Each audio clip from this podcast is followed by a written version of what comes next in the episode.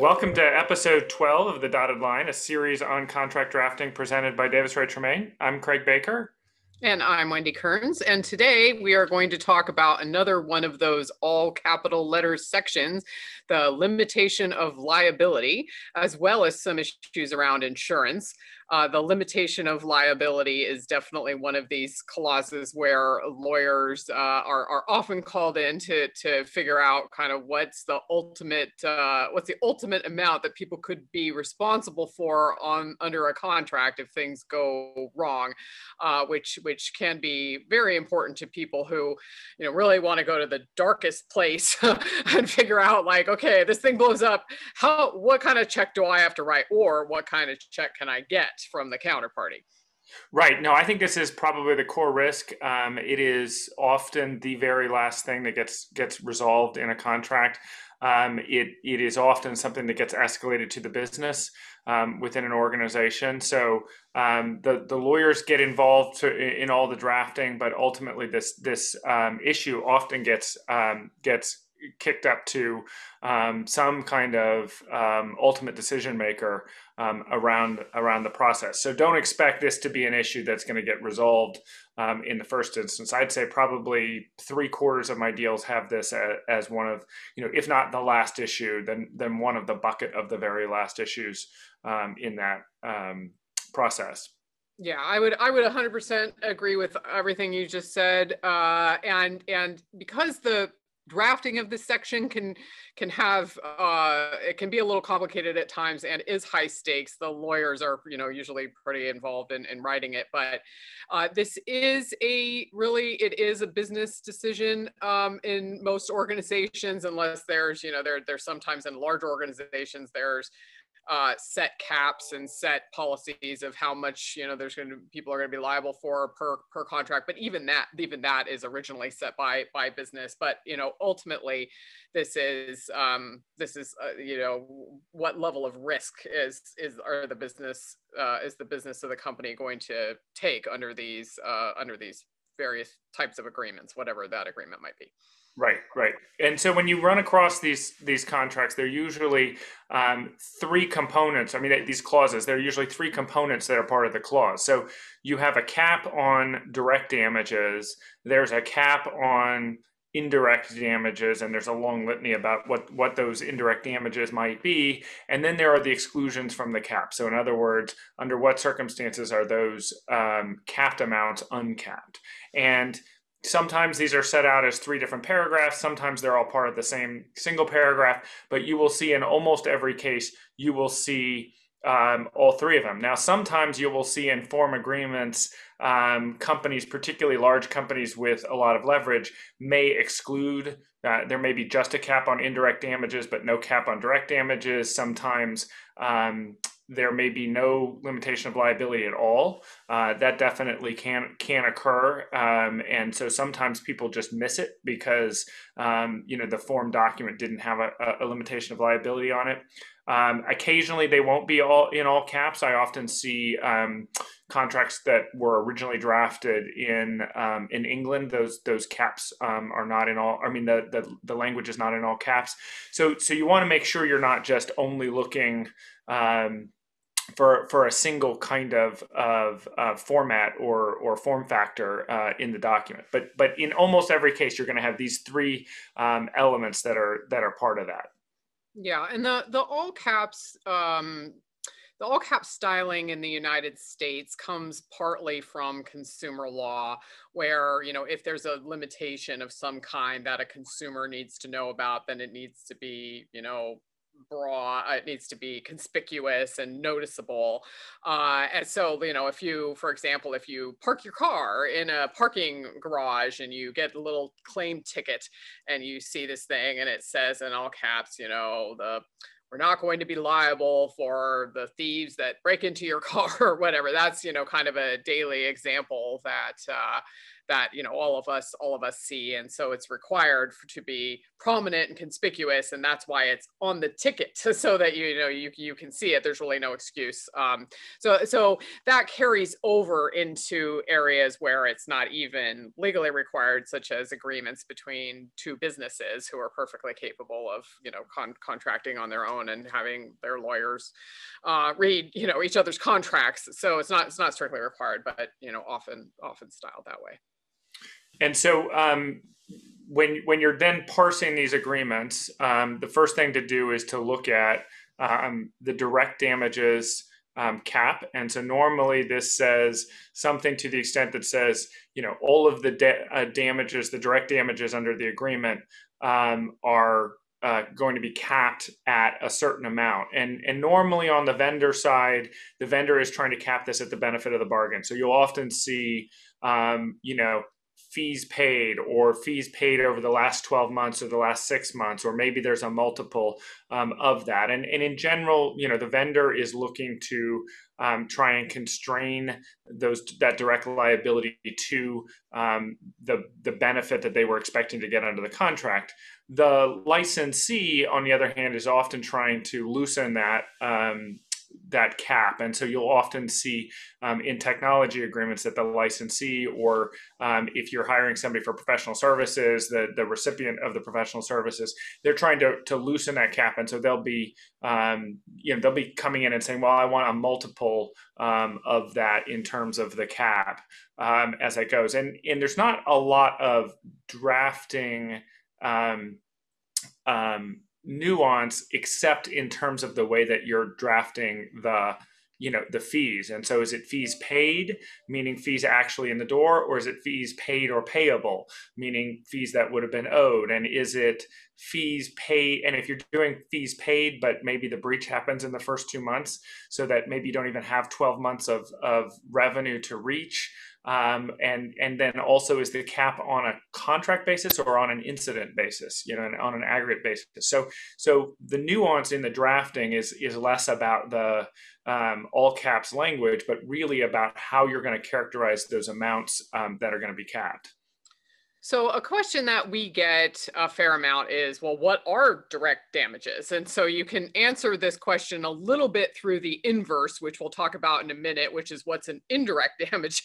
Uh, we'll get to that in a second. But but mostly you can think of a direct damage as uh, you know you probably read cases on this in law school, but uh, but as a, a, a, a damage that or that it naturally flows from the agreement. So it's it's something that's readily attributable and ascertainable to uh, the breaches under the agreement. So it's going to be a bit fact specific, um, and you know talking through you, with your client, you know what what was involved in in in an agreement you know in, in, a case where there are goods being delivered and the goods you know didn't show up then it might be the you know value of the replacement of the goods or it might be you know getting your money back or um, it, it, it could be a variety of different facts in the in the contract to which you would just determine you know what what was readily what what readily flowed you know there's there's there are there's plenty of cases on this but in in most most cases there's not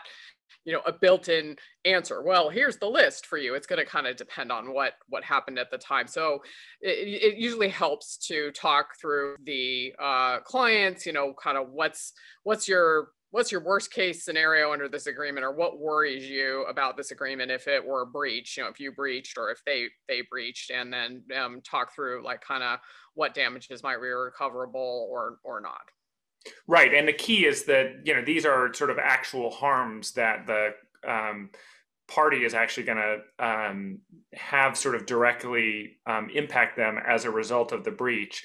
It's not what we're um, going to talk about next, which is the the notion of consequential damages, indirect damages, punitive damages, special damages. There's there's a long litany. They are standard from agreement to agreement, um, and and essentially they are um, th- there is usually a cap even where there's a cap uh, or even where there's no cap on direct damages you'll typically see a cap on indirect damages and they cap um, the indirect damages and they, there's usually a long list of, of all the things that are characterized as indirect damages. And so i don't i mean I'm trying to recall a time I've actually edited um, the sort of that that list of damages normally you're just negotiating or editing the things that are going to be excluded from that from that bucket. So so i don't typically see and, it, and it's usually it's a binary thing. I mean you may have what we're going to talk about in, in a bit where you'll have these um, multiple tiers of caps but but you're not necessarily going to break out um, you know special damages but then leave in punitive damages. That never really um, really happens. And so, so I just, yeah, I typically am only focusing um, um, on on the exclusions. Wendy, is that your is that your experience as well?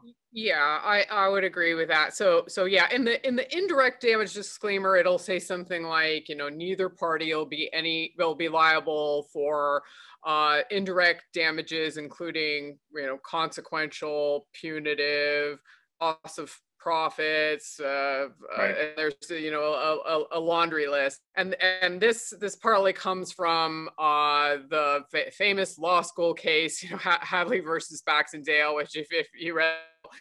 It involves a, a, a, case with a mill, and there was a mill part that was supposed to be uh, shipped, and it didn't get there. And then there was like, it was like, well, well, what, what, what should they be liable? Should they be liable for the milk part, which I think was the crank, or um, you know the loss of the sale of all the grain, or you know people's loss of reputation because they weren't able to sell the grain, or you know somebody's hungry cow that died, or you know what what should it be? What should uh, what where should the liability end? Uh, and so uh, you know in in um, uh, at least in the United States, we have this now long list of uh, this indirect direct damages disclaimer to make sure that uh, that it gets cut off somewhere. You know that that there's not you know we're not now liable for the cow uh, starving and dying because the milk crank didn't get there or whatever. Right, right. It's it's like the Richard III quote, "My kingdom for a want of a horse," um, you know, and so it's it's very similar to, uh, to that. Um, and so so normally you're not, and and and often the the consequential damage limit is reciprocal between the parties. You may have variations on the um, cap on direct damages um, between the two parties, and it, it may be one sided, it may be reciprocal, but have different caps. Um, but typically, the cap on on reciprocal, or I mean, the cap on indirect damages is reciprocal the exclusions may not be. And and and so the, the, the next thing is to think about the exclusions um, from the limitation of liability. And my experience is that you'll see um, basically some combination of, of four exclusions.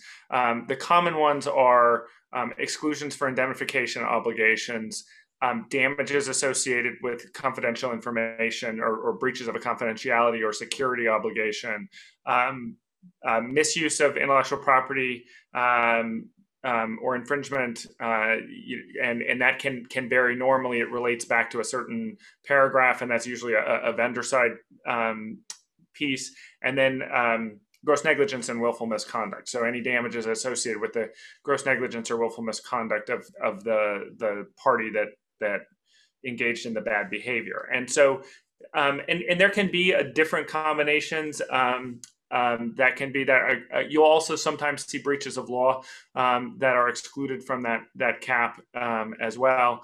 Um, some of these, as we'll talk about in a second, are, are belt and suspenders, um, but they are um, but there's usually some part of that bucket. Have have you seen anything else, Wendy, um, other than sort of on a one-off basis? Um, yeah, I mean, sometimes there are, you know, definitely these one-off basis uh, things where there's just a core issue in the agreement, and they want to make sure that it's it's carved out. But those are those are more rare. It's usually like I would say 95% of, of deals that I work on have the list that you just mentioned. And then um, most of the time, I would say, well, I would say more than not, I see it car that these things carved out from both the um, both the uh, right. direct damage and the indirect damage cap. Um, but there are some trends, I would say, in the last, you know, I'd say last five to seven years where sometimes people are capping the um, indemnities more, more than they used to, at least, you know, particularly with intellectual property indemnities. I'm seeing requests for that uh, a lot more uh, as, you know, I think people have gotten nervous about the cost of, of intellectual property uh, lawsuits. Um, and, and data breaches. I mean, I, I see hard, breaches. Yeah, that's hard, a very common uh, thing. And and that brings us to super caps. You want to talk right. about the super caps? Yeah. Um, well, one thing I was just going to um, say about the exclusions. I mean, one of the things to be careful about about the exclusions is that I will often see people draft exclusions um, w- without precision. And I think one of the things that um, is is a hallmark of everything we've said in this in this podcast series is is the importance of of thinking um, precisely. But people will for instance, um, exclude from the cap a violation of the security exhibit, but then the security exhibit is 17 pages long and has all sorts of different other things. And so um, that may be good for one party, but bad for the other party. And so I think it's really important. Right. Or, or I've, I've seen uh, people exclude the security exhibit, but not security breaches, which may or may not be right. a breach of the security exhibit. So that's a, that's where it can get you in, in, a different way, where you, exactly. thought, oh, I'm going to just exclude for violations of the of data security exhibit, but then it turned out there was a security breach because you know there something else wasn't followed or there just was a very large scale security breach and now so nobody's liable um, yeah, and I think that that is an ongoing um, challenge is sort of ensuring that whatever the exclusion is, it's it's sort of right sized for what it is you're expecting to exclude. Um, you know, one other thing to to think about too here is that almost every damage that results from a breach of confidentiality is going to be an indirect or consequential damage, um, and so um, most of the time you are excluding the the con- breaches of confidentiality from from the the indirect cap. But occasionally you will have a party who is nervous about that. And so sometimes you characterize certain kinds of damages as direct damages. So for instance um, data breach remediation which some people might consider to be a, a consequential damage you'll actually define in the agreement as a direct damage and put it you know outside the direct damages cap or something like that. So you can be you know creative where you're trying to characterize some of these things yeah you just have a separate section that says you know these things are deemed direct damages or or whatever so yeah i mean to to to your point kind of what we've been talking about uh you know within the definitely the last 10 years uh with the explosion of the cloud and uh the you know in, increase of uh, of software as a service. Uh, so many, so so much negotiation over data breach and privacy violations, and especially with the GDPR, you know, having such right. significant liability for violations of the GDPR.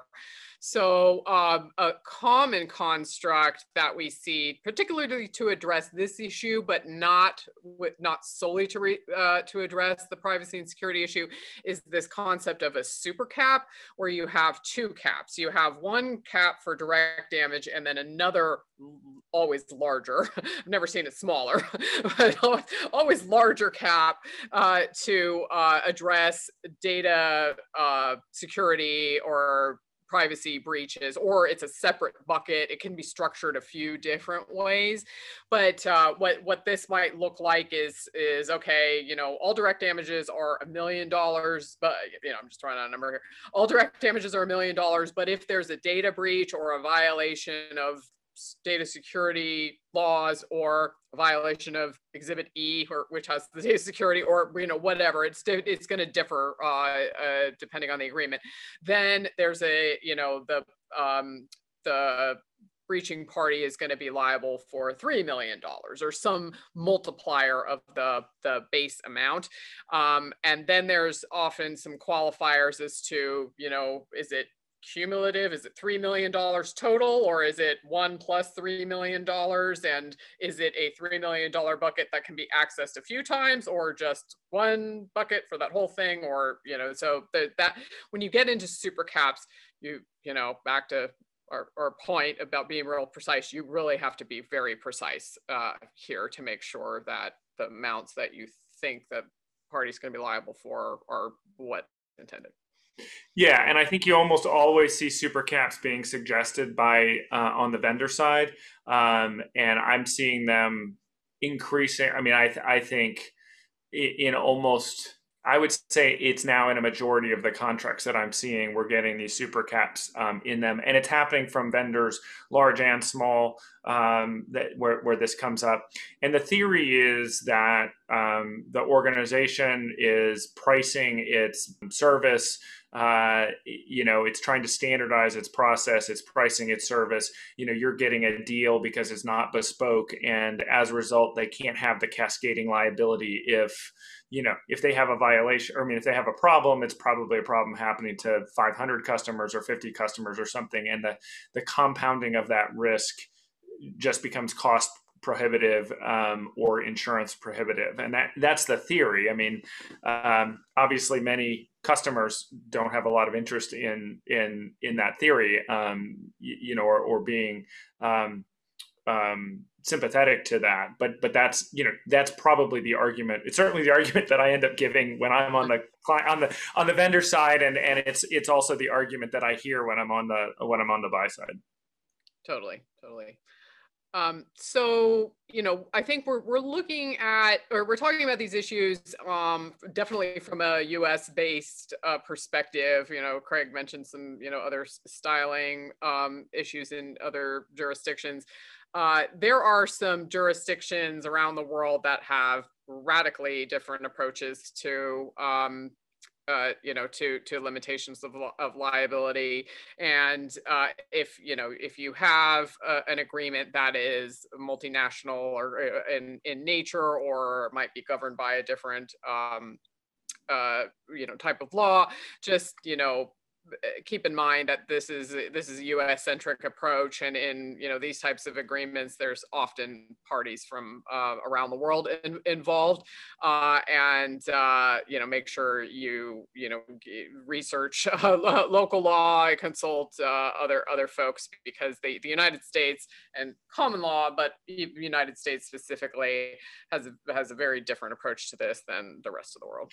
Yeah, and and like to to put a finer point on that, you know, you will discover even in commercial agreements that um, certain countries will not permit certain warranties to be disclaimed, certain liabilities to be capped.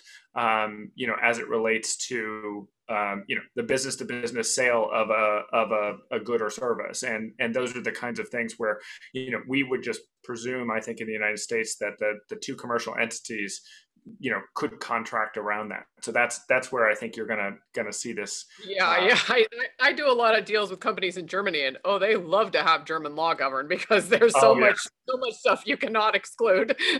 Yeah germany austria switzerland that whole sort of troika there the central european um, uh, legal uh, systems absolutely yeah. Um, so, you know, I think we wanted to touch a little bit on insurance. I don't think either one of us um, purports to be a, an, an insurance expert. Um, and so, uh, and a lot of times within organizations, um, insurance is, um, you know, is kept within um, a risk management um, ops uh, or, or group, um, not within the legal group, and so so often you'll be escalating up to to to someone in risk management to determine whether or not you have insurance, what how much it is, you know, what you can say or do with respect to insurance. But the thing that I think is important to to always think about is, you know, this is another set of capital or asset that can satisfy a judgment or legal risk. And you know, sometimes if you're working with a small company, you care less about the indemnity because they may not be good for it and you care a lot more about the size of the insurance policy that they have um, because that can really satisfy um, you know whatever judgment uh, or or reimbursement that you need to get from that you know from that smaller company. Yeah and so so i think the first thing to do is just sort of get a sense um, of um, what it is that um, you know h- how the client um, works with insurance um, you know more broadly Yeah, I, I, I would agree with that. I think uh, you know, and it, a lot of times with insurance policies, the lawyer's role is often just you know, hey, um, here's a clause of insurance they want you to have. Can you call your insurance agent and have them you know edit this clause? And often that that solves it, uh, particularly if they're the one asked to have the insurance. Uh, in other um, in other cases, there there might be specific types of insurance that you want the other party to have, and uh, assuming you know about a bunch of insurance as I do, which isn't too much, uh, you know, also a, an insurance broker can be your your friend and be very helpful. Yeah, I mean, typically the insurance policies they're going to be they're going to require a CGL policy, which is commercial general liability, um, and this is your slip and fall policy, and usually it governs most of your um, um, uh, most of this sort of you know th- this is like your homeowner's policy. It's gonna it's going to govern most of that. There's also what's called an errors and omissions policy. Um, this is going to be the policy that governs like the IP um, liability, and most almost every organization has a CGL policy um, because they're worried about somebody tripping and falling when they come in the in the building, um, and that's sort of something that you just get. But because you know can be more expensive, it's usually you know specific to um, certain uh, kinds of um, insured risks. Um, not everybody will have it, and yet almost everybody in the tech space ought to have it. I mean, this is really the core insurance, even more so than CGL, um, that you're going to want to see in the tech space. Um, and then you also see some people require cyber liability insurance. Sometimes this is a rider on a CGL policy or on an E&O policy, but it is a uh, it's a policy that's going to govern data breaches. And so you want to make sure either that your own policy or the counterparty's policy has um, those kinds of protections. Um, and then I'm seeing more and more um, requirements for um, sort of um, employer um, or employee sort of crime honesty policies. Um, and we're seeing this more and more as, you know, you, you, always saw them in the context of any kind of financial services, fintech deal, but we're now starting to see them more with any kind of data deal because of that sort of notion of, of changing data um, and and you know selling it on the dark web and and all that kind of stuff, creating some sort of a um, sort of employee crime kind of um, policy, and I, I think I'm seeing that more and more.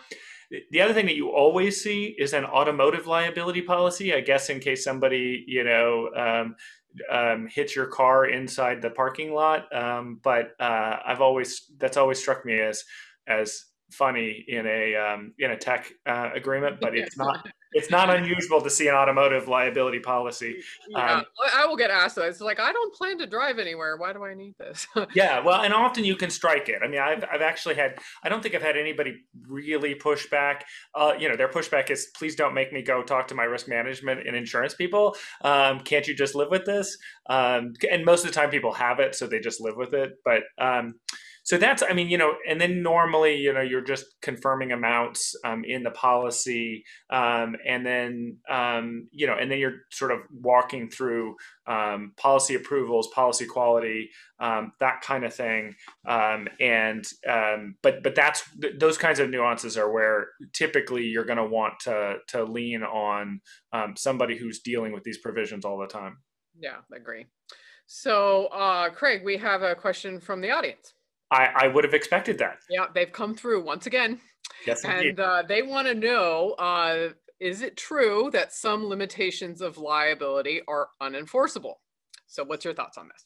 Uh, so, um, I mean, absolutely. Um, we talked a little bit about them in the in the um, in the international context. That there are certain things that just can't be enforced, um, and not surprisingly, there are um, many many um, kinds of um, things in a consumer facing side that are are just not you you can't sort of limit that um, that kind of liability. Um, one of the things that we will see as well um, on the consumer facing side is if you try and essentially eliminate all liability and, and we'll see this sometimes with website terms and ser- terms of service or terms of service around products where somebody will say that you know it's zero dollars you know like we're not going to be liable for anything.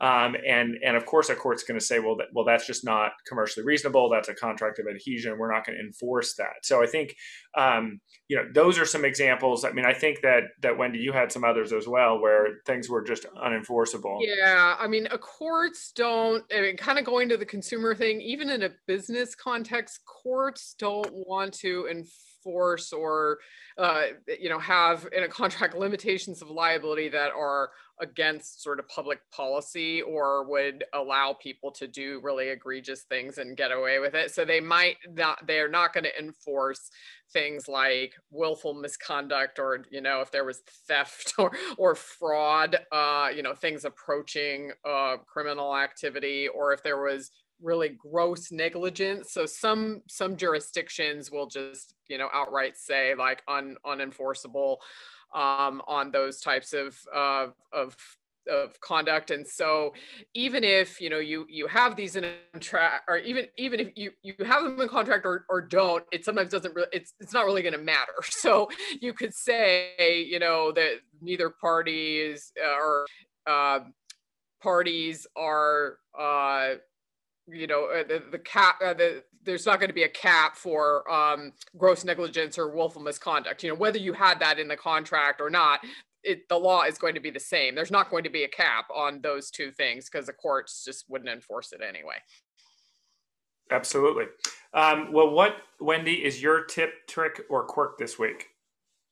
So I think that my tip trigger quirk would be on the drafting of the formula in which direct damages is calculated. So, uh, you know, there there's a lot of just industry contracting language that people use uh, that would be very easy to just cut and paste and drop in there. But you, uh, you know, I would encourage uh, folks listening to this podcast to really think through what it means. And that one very specific example I'll, I'll give is um, the is language that says something to the effect of you know, the damages under this, neither party will be liable for damages under this agreement uh, uh, in an amount greater than, you know, 12 months, uh, greater than 12 months of fees paid under the agreement or something like that. Um, and then, so the question there is, 12 months, you know, from what? And, and often it'll say 12 months from the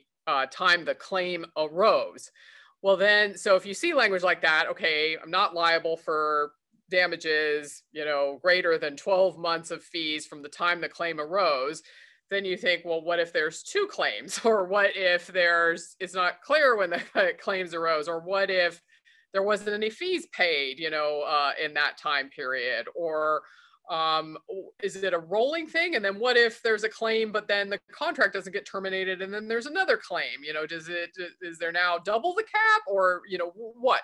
So uh, my i guess i would encourage don't just blindly copy this language, even though it, it seems to make sense uh, in, in, and it's very commonly used. You'll see this language all over the place. I'm sure I've written plenty of agreements where you know this this uh, this language is in there, but you have to sort of think through the consequences of what that what that language says. So the, the language around it is not that um, hard, uh, that's that's not what I am worried about so much as I'm worried about just project through project this language into real life out a little bit and just make sure you're talking through it with your client.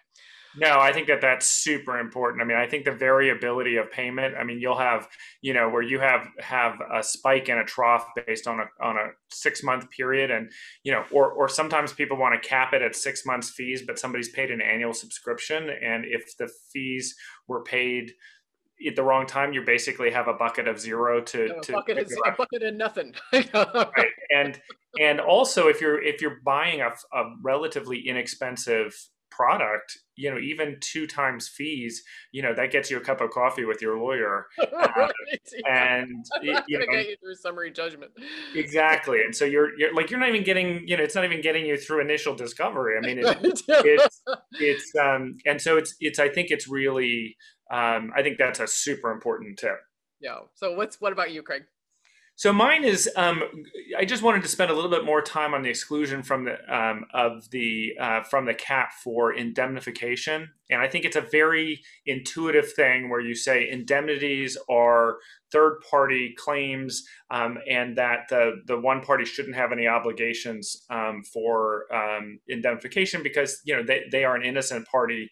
Um, you know, in, in that process.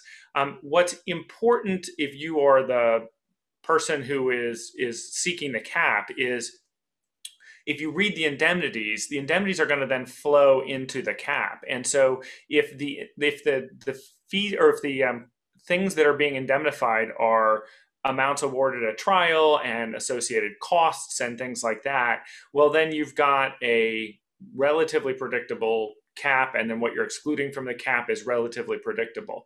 Um, most people though will put in losses um, as one of the things that is is included in that indemnifiable element. And there'll be some other things which are um, you know may not have been recovered by court. They're just damages and and costs and and other things um, that the um, organization may have incurred as part of the indemnifiable event that can be huge. And so when you're excluding from the cap, you may be actually excluding a lot more from the cap than you actually realize. And so again, I think it's about looking at the cascade that that sort of flows into the cap, just like the the tip that Wendy had brought that that I think is critical.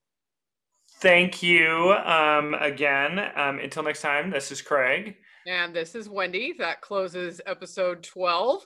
And next week, we will uh, go to all that legal stuff at the end of the contract, which we affectionately call boilerplate. I don't know if you have any idea where the word boilerplate came from, Kraig. I'm not sure I do. I, I don't, but I think I have some homework before the next uh, before the next episode. Boilerplate is much better than what I call it, which is legal gobbledygook. But legal gobbledygook, indeed. Very good. All right. Well, until next time. Thanks for joining us at the dotted line at DWT.